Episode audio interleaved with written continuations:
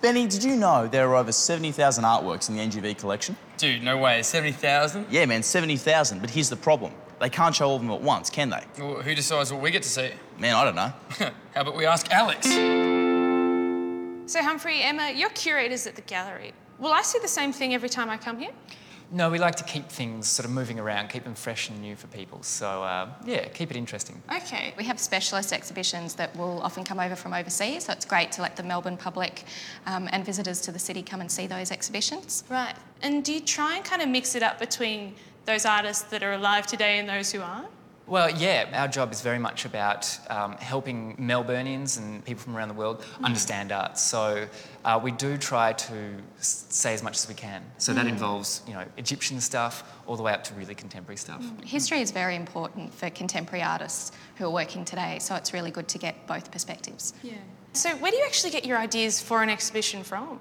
We can look at the collection and see what we've actually got in the collection and put those out on display. But we can also uh, look to other collections that are overseas or might be in the country as well. It's a real sort of hunting um, and finding of works of art uh, to bring together. So, Humphrey, once you've got your concept for an exhibition, what's like the next step?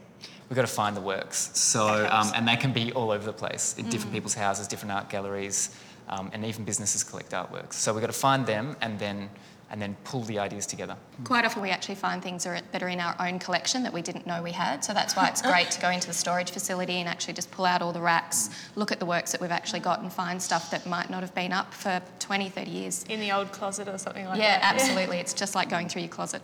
Yeah. And um, how many people are actually involved in making the exhibition happen? There's the conservation department who makes things, sure things don't get um, broken or damaged. There's uh, the installation guys who put things onto the wall. Uh, they'll also um, you know handle the artworks moving around the building. There's design, marketing, ma- lots and lots of different departments, and we sort of sit in the middle like a conductor of an orchestra. So, it's like a real team effort. Yeah, very much so. Absolutely. How long would it take from kind of day one brainstorming ideas for an exhibition to, you know, showtime, so to speak? Yeah, it, it can take five or ten years. In fact, a good Wow. exhibition will. It's a very long process, but the big sort of the hard work happens in the last one or two years. So have you got like the next decade of art planned out for Melbourne? Hopefully. mate, mate. Do what? Camera. Sorry, I forgot.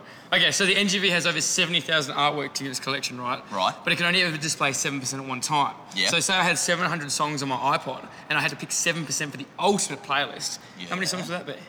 Mate, that'd be exactly 49 songs. Dude.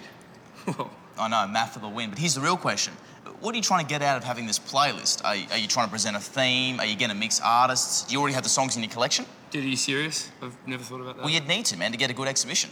you should be a curator, bro.